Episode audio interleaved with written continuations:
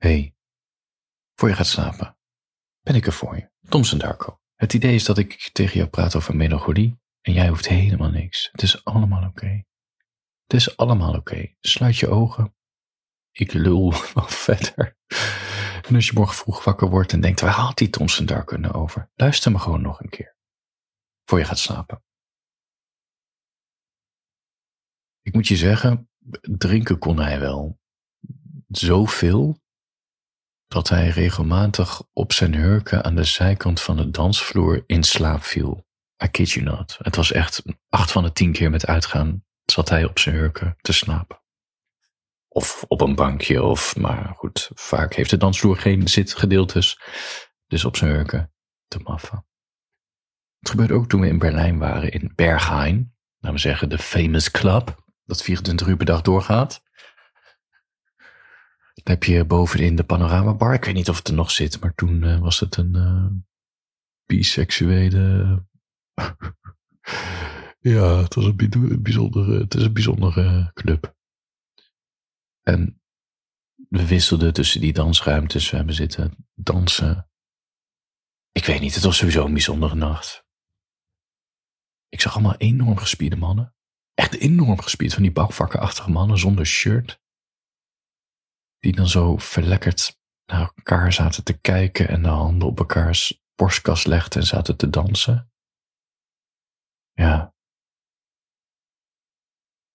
En al die vrouwen, van korte rokjes tot aan enorm outgoing. Ik weet niet, het was een fantastische verzameling van mensen. Het was echt een fantastische nacht. Maar goed, die vriend van me was ook mee en hij viel dus in slaap bij de neonverlichte toiletten bij de panoramabar. Laat me zeggen, van die toiletten zonder deuren erin. Um, of was het klonen? Ja, ik weet niet. Het was, niet van, het was niet heel helder licht, maar je kon dus ook niet zitten snuiven. Waarschijnlijk de reden dat die deuren er niet waren. Ik snuif niet. Hij viel in slaap. Nou, dat vonden die beveiligers niet echt leuk. Dat was sowieso niet de bedoeling dat daar geslapen werd. Dus hij werd al vrij snel met vrij harde hand uit die toiletten gegooid. En met een waarschuwing. Ja, het ding was, hij is dus een stille drinker. Laat me zeggen, op een feestje, je merkt niet, of, of, of, weet ik veel, als je gewoon met een paar mensen bij elkaar was, weet je, dan zit hij in de hoek. Je merkt niets van wat hij allemaal naar binnen werkt. Maar het is meer dan iedereen. Al kreeg ik op een gegeven moment ook al een vermoeden dat hij niet zo heel veel nodig meer had om dronken te worden. Dus laat me zeggen, mensen die veel drinken hebben veel nodig om dronken te worden. Maar op een gegeven moment ja, ik weet niet, die lever gaat volgens mij ook kapot dat ze juist niet veel nodig hebben. En ik kan me nog één keer herinneren. We zouden eerst een drankje doen bij, op de zolderkamer van een huisgenootje van me. Voordat we met z'n allen naar de stad zouden gaan. Eén drankje. Echt één. Nou, misschien hebben we er twee gedaan. Maar meer dan twee waren het er niet. Hij ging echt katjeland daar weg. Hij heeft gewoon daar stiekem zitten doorzuipen. Ik weet niet wat hij heeft gedaan. Hij was echt katje lam. Hij was zo lam dat we niet eens de Neude bereikt hebben. Laten we zeggen, is een plein uh, waar de binnenstad van Utrecht begint. Um, hij ging gewoon ergens ter hoogte van die watertoren. Gewoon zitten op de stoep en dan met zijn met rug, rug tegen de muur aan. En hij viel gewoon in slaap. Echt absurd. Nou ja, dit is nog, weet je, dan lach je hem even uit en dan probeer je hem overeind te houden. Maar het liep regelmatig uit de hand met hem. Hij werd wakker in het ziekenhuis. Hij werd wakker in een politiecel. Hij wordt wakker in een weiland. En hij kon zich er ook weinig van herinneren. Dus hij is dan zo ver gegaan dat het, ja. En dat zijn dieptepunten, ook voor hemzelf. Weet je, het is, hij lachte er wel om, maar tegelijkertijd zag je ook de, de, ja, de tragiek of zo in zijn ogen. En het waren ook momenten voor hem om zich weer bijeen te rapen, wat dus betekende dat elke dag die volgde, dan dronk hij niet. En elke dag die volgde ging hij tellen. 15 dagen nuchter, 18 dagen nuchter, 63 dagen nuchter, 103 dagen nuchter. Tonics drinken in de kroeg. Hij ging zelfs nog steeds mee naar afterparties, maar altijd met een flesje water. Hij dronk gewoon echt helemaal niks. Maar ja, het feit is, is dat we allemaal in cirkels leven. Ik, jij, hij. Er kwam dus vanzelf weer een moment dat die fles naar hem longte. vaak bij een hele perfecte avond, laten we zeggen. Als de temperatuur juist is, weet je, zo'n zwoele, warme avond. De juiste mensen, de juiste barbecue, de ondergaande zon en dan daar de, de stad in. Ja, dan, dan was het net alsof hij, ja, hij wilde dat moment, ja, omarmen of zo. Een moment nog intens. Kijk, dat is natuurlijk wat alcohol doet. Het versterkt fijne gevoelens. Dus zo'n avondje waar je het gezellig hebt met elkaar, dat is fijn om alcohol te drinken. En dat is waarom dit de meest verslavende druk van onze samenleving is. Omdat het ook gezelliger voelt als je het met z'n allen doet. Maar helaas kent het leven ook vele tegenslagen en soms hoeft er niet eens een tegenslag te zijn om je ziel in een hele donkere gemoedstoestand te brengen. En ook dat waren de momenten dat hij greep naar die fles. En ik wilde hem helpen. Laten zien dat hij er niet alleen voor stond en dat ik hem steunde. En ik wist ook wel dat het cirkels waren. Dus weet je, je komt becomplimenteerd. Wow, honderd dagen. Wow. En dan ging hij weer drinken. En dan zag je weer dat hij weer elke dag ging drinken. En dan, fuck. Maar je steunt hem. En ik zocht hem thuis op als hij weer terugkwam uit het ziekenhuis. Of uit de politiecel. Of van dat weiland. En we, hadden, we praten avondenlang over een baan vinden en een opleiding afmaken en de drank voor altijd afsferen. Ik hielp hem verhuizen. Kookte voor hem. Nam hem mee naar filmavonden, naar huisfeestjes. En ook wel, weet je, ik ga ook wel eerlijk zijn, ook wel in de hoop dat hij mijn goede intenties zag. In de hoop dat hij, ja, ik weet niet, dat hij via mij zichzelf een beter leven gunde of zo. Maar ja, ik moet ook eerlijk zijn. Het lag niet in mijn macht om, om zijn cirkel te doorbreken. Ik denk ook niet, ik denk niet dat, ik denk sowieso niet dat het aan een ander persoon is om iemands cirkel te doorbreken. Maar ja, we hebben allemaal hoop en we hebben het beste voor. Je kunt alleen laten weten dat je hem begrijpt en er voor hem bent. En tegelijkertijd kan het ook niet voor eeuwig duren. Dat, dat is weer die donkere keerzijde. Weet je, hoeveel, hoe, ik vroeg hem ook af, weet je, hoe vaak moet ik nog die cirkel van hem zien dat hij zichzelf letterlijk in de goot aan het drinken is, dat hij weer wakker wordt op een wijn. En ja, het ging ook slechter met hem in die cirkels. Dus hij krabbelde elke keer wel weer op. Maar elke keer als hij weer naar die fles greep, ging het gewoon niet goed. Dan verloor hij weer een baan zat hij weer thuis met een uitkering, had, liep hij weer rond met, met een gebroken arm, ja, door die drank.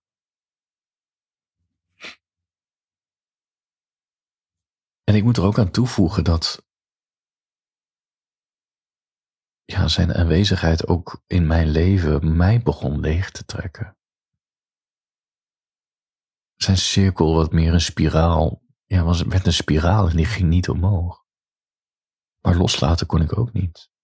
Want hij had niemand. En zijn moeder stuurde hem regelmatig via de post krantenartikelen toe over hoe mensen, over mensen die wel wat van hun leven hadden gemaakt. En ik vroeg wel eens aan hem van, wat zijn dit voor artikelen? Gewoon hele aparte krantenartikelen die dan die moeder uit de lokale krant had geknipt. En was dan weet ik voor een of andere oud klasgenoot die hij had, die dan ergens succesvol in was en dan in de krant stond. En dan zei hij, ja, dit is blijkbaar haar manier van communiceren om te zeggen dat ik wat van mijn leven moet maken. Dus dat is ook wel triest. En hij had natuurlijk heel veel feestvrienden. Ik denk niet dat ik per se een feestvriend van hem was, al ging ik wel vaak mee, maar hij had echt feestvrienden die echt de ene na de andere. Ja, weet je, we zaten, een beetje in het illegale feestcircuit. Kraakpanden en zo, kraakpandfeestjes. Maar die feestvrienden van hem, die hadden natuurlijk zo hun eigen problemen. Want ja, er is natuurlijk een reden waarom je zoveel feest en zoveel drugs gebruikt. Dat is niet al, dat, is, dat geldt niet, voor heel veel mensen geldt het recreatief, maar een aantal mensen waren ook flink aan het verdoven. Iedereen had zijn eigen problemen daar. En ik kwam er ook wel achter dat mijn probleem hij was. En ik denk ook wel dat hij absoluut de liefde en mijn intenties heeft gevoeld. En ik denk ook absoluut dat hij niet vond dat hij mij dat hij die barmhartigheid en aandacht verdiende van mij. Ik denk sowieso dat hij het van niemand vond dat hij dat verdiende, omdat hij gewoon diep in zichzelf een heel laag zelfbeeld had. Ja, en dan stel je jezelf de vraag: wat is vriendschap als je meer geeft dan terugkrijgt? Dan zat hij dus weer in die stoel met een gebroken arm opgelopen bij een avondje zuipen. En hoe meer hij dronk, hoe harder zijn lach, maar op een gegeven moment was hij zo dronken dat het ook niet leuk meer was met hem. En die lach, die, die galmt nog wel eens na in mijn hoofd. En dat is misschien wel wat ik mis, omdat het zo'n hele aanstekelijke lach is. Maar het is ook een lach die me heel treurig maakt, omdat ik weet dat hij weer zo ver heen is. En misschien kunnen sommige mensen ook gewoon niet veranderen. En toen ontmoette hij op een reef een gast en het klikte meteen. En, ze brachten heel veel avonden samen door met, met drank en met drugs ook. Op een gegeven moment ging hij ook wat aan de drugs. En ze praten heel veel over het leven en over de pijn en over de worsteling. Ik weet niet of er sprake was van liefde tussen die twee. Had altijd misschien wel gekund dat ze wat voor elkaar voelden, maar, maar het kwam in ieder geval heel broederlijk over. En ik zou willen dat dit verhaal een goed einde heeft, maar eerlijk gezegd vrees ik dat geen enkel verhaal een goed einde heeft in het leven. Want na de aftiteling gaat het leven gewoon door en dan gaat alles als een kaarsje uit. En deze goede nieuwe vriend van hem, die kreeg een psychose of een soort aanval bij hem thuis. En hij sloeg helemaal door en pakte de stoel op en, en gooide het door het raam van hem. Gewoon echt, ik snap nog steeds niet hoe dat kan. Weet je, een huis met dubbel glas, maar die stoel is er doorheen gegaan. Door de ruimte heen. En ik kwam erachter omdat ik langs een, ik had dan al, ik was hem een beetje aan het negeren al een tijdje. En ik fietste langs zijn huis en ik, ik zag allemaal houtwerk voor zijn raam zitten. En ik belde aan en hij deed bedroefd open en hij maakte wat thee voor me. Ik heb hem nog nooit zo verdrietig gezien. De toon waarmee hij sprak, de nipjes uit de wijnfles, was in de middag en hij was al aan het zuipen. Het gemis van zijn maatje, hij noemde het letterlijk zijn maatje. Eindelijk iemand die hem volledig begreep en nu zat die nieuwe vriend van hem in een soort gesloten kliniek voor ik weet niet hoe lang en Misschien zou hij nooit meer terugkeren in dit oude leventje. En hij was ook helemaal niet, die vriend van mij was ook helemaal niet boos dat hij, dat hij psychose kreeg of zo. Was daar, nee, dat boeide hem allemaal niet zoveel dat zijn eigen was gestorven. Het boeide hem ook niet zoveel dat, die, ja, dat het een gevaarlijke situatie was. Het was gewoon de pijn die sprak. En hoe die sprak over die vriend, ik denk niet dat ik jaloers was, maar ik voelde me wel Ik voelde me wel bedroefd. Dat ik nu pas inzag dat ik, dat ik niet de aangewezen persoon was, ben om hem te helpen. Omdat ik uiteindelijk zijn pijn en worsteling nooit volledig zou begrijpen, zoals die nieuwe, goede, drugsgebruikende, alcoholdrinkende vriend van hem dat wel kon. Omdat ze want zij hadden een gedeelde pijn gemeen dat zo diep zit en waar je als buitenstaander alleen maar naar kan gissen. En ik snap wel als je beide zo'n gedeelde diepe pijn hebt en daar met elkaar over kan praten en elkaars zwakte snapt, dat dat, ja. En ik wist ook wel wat hij in mij zag. Iemand die de zaak is goed voor elkaar had. Ik had al, we zijn samen begonnen op een callcenter. En ja, ik ben doorgegroeid en uiteindelijk woordvoerder. Ik had een goede baan en uh, een met een auto en een huis en een hypotheek. Ondertussen zat ik wat blogberichtjes te maken op het internet en kreeg wat aandacht daarvoor, weet je. Ik had gewoon discipline en orde en rust en kalmte. Alles wat hij niet had. Ik had uitzicht op de toekomst, hij niet. Ik denk dat niemand kwetsbaar en zwak. Niemand wil kwetsbaar en zwak blijven in de ogen van een ander. En ik stopte met hem berichtjes sturen om af te spreken. En ik stopte met hem mee. En ik stopte met hem, stopte met hem berichtjes via Facebook te sturen. En het stomme was dat hij ook niets naar mij stuurde. Want ik was het die actief niks meer stuurde. Wat me deed afvragen, was ik dan degene die de afgelopen maanden deze relatie in stand heeft gehouden? Uiteindelijk verhuisde ik weg van de stad een tijdje later, maar toch. Maar soms hoor ik nog mensen wel eens over hem praten. Dat ze hem op het station in Utrecht zagen lopen met krukken. Beetje zwalkend en er niet goed uitziend. Laatst, ik zeg niet wie, maar iemand hield een monoloog tegen me. Um, gewoon in real life, niet, niet via de telefoontjes, maar die zat tegenover me. Die persoon hield een monoloog tegen mij over hoe zwak hij mensen met een verslaving vond. Het enige wat je hoeft te doen is stoppen, zei hij. Dat, dat was zijn stelling. Tja. Als je het nog nooit gevoeld hebt, kan je het dan wel begrijpen? Kan je dan begrijpen waarom mensen verslaafd zijn? En waarom stoppen het moeilijkste is wat er, wat, wat er is? Er zit iets in hen dat misschien wel voor altijd gebroken zal blijven. En ik ben er ook van overtuigd dat er iets in mij zit wat voor altijd gebroken zal blijven. Alleen bij mij uit het zich niet in dit soort verslavingen. In verdoving. Namens, nou ja, nee, in dit, ik denk dat we allemaal onze verslaving hebben, maar ik heb geen last van. Ik drink nauwelijks alcohol, ik gebruik geen drugs. Maar we vinden allemaal ja, gewoontes, slechte gewoontes om ons te verdoven. Omdat dat iets wat gebroken blijft altijd gebroken zal blijven. En het vraagt ook heel veel moed en energie en het accepteren van hulp om daaruit te breken. En dat is misschien wel het moeilijkste wat er is. Hulp vragen. En dan nog, zelfs na de hulp en alle trajecten, ben je nog niet veilig. Het, blijft gewoon altijd je zwakke plek. En we zijn allemaal verslaafd aan iets wat ik net zei. Iets wat controle op ons heeft, dat ons dingen laat doen die we niet doen, waar we van walgen, maar tegelijkertijd doen we het daarna weer. Omdat we het zo moeilijk kunnen loslaten.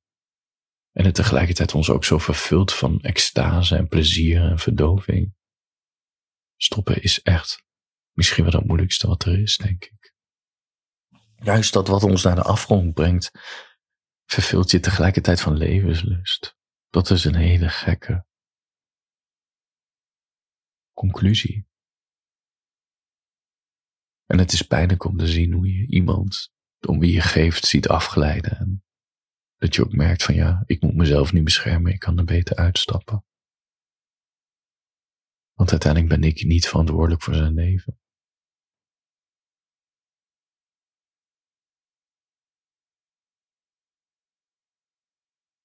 Hij vroeg ook nooit hulp. Het was meer dat ik mijn hulp aandrong. Ja, het is ingewikkeld. Ik heb er geen spijt van dat hij niet meer in mijn leven is. Het klinkt heel cru, maar het was ook zelfbescherming. Het zuipen, het drugsgebruik, het werd steeds meer. Ik haalde er niet zo heel veel meer uit uit de vriendschap.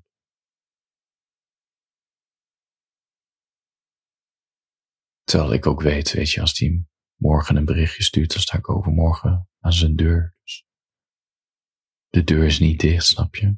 Maar ik heb geen hoop dat dat gebeurt. Ook geen verwachting. Ja, als je zelf voorstelt met een verslaving, ik snap je. En uh, koester de mensen om je heen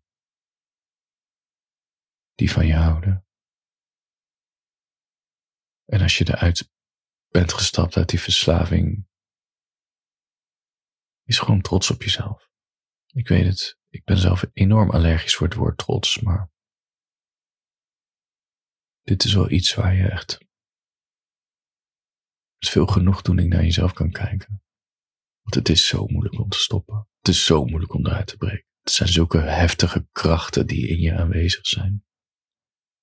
Dat is niet makkelijk. Het is makkelijker om erin te blijven hangen, snap je?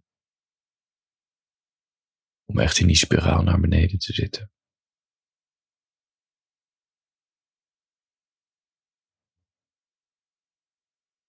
Als de slaap nog niet komt, uh, blijf wakker met mij. Dan vertel ik je over mijn avontuur in Berlijn. Toen ik naar Berghain ging. Het was, laat me zeggen, de eerste signalen dat ik angst begon te hebben voor, voor ehm, gesloten ruimtes en waar heel veel mensen bij elkaar waren. Die, dat was al zichtbaar in Berlijn toen. Ik was enorm in een dilemma om mee te gaan of niet naar Berghain. Ik was er met drie vrienden. Eigenlijk vrienden die ik niet zo goed kende, maar dat vertel ik je wel in het verhaal. Maar ik ben uiteindelijk meegegaan en het is een van de mooiste nachten uit mijn leven geworden. Daar praat ik over verder bij Wakker Blijven met Tom Darko. En een van de mensen die echt wakker willen blijven. Ehm, als je me steunt via Petje Af, kan je die aflevering meteen luisteren. Ik zal een link in de show notes zetten. Klik erop. Um, abonneer je. Krijg je een persoonlijke linkje. Die plak je in je podcast app en dan verschijnen al mijn Wakker Blijven afleveringen en meer. En als je me steunt via Petje Af, krijg je sowieso eerder toegang tot mijn uh, in slaap van afleveringen. Maar ook vier dagen in de week een mailtje in de ochtend van me. En korting. En uh, je krijgt nog iets naar je brievenbus toegestuurd. Gewoon heel veel leuke dingen. En het is, heel fijn als je me steunt. Om dit mogelijk te houden, deze berichten. Om, uh, ja, ik weet dat dit soort instapvalberichten heel veel mensen helpen. Dus dat doe je aan dat draag je aan bij om dit in stand te houden. En dat we met elkaar, onze melancholische mensen, ja, dat we minder alleen voelen of zo. Snap je? Handjes boven de dekens. Slaap lekker.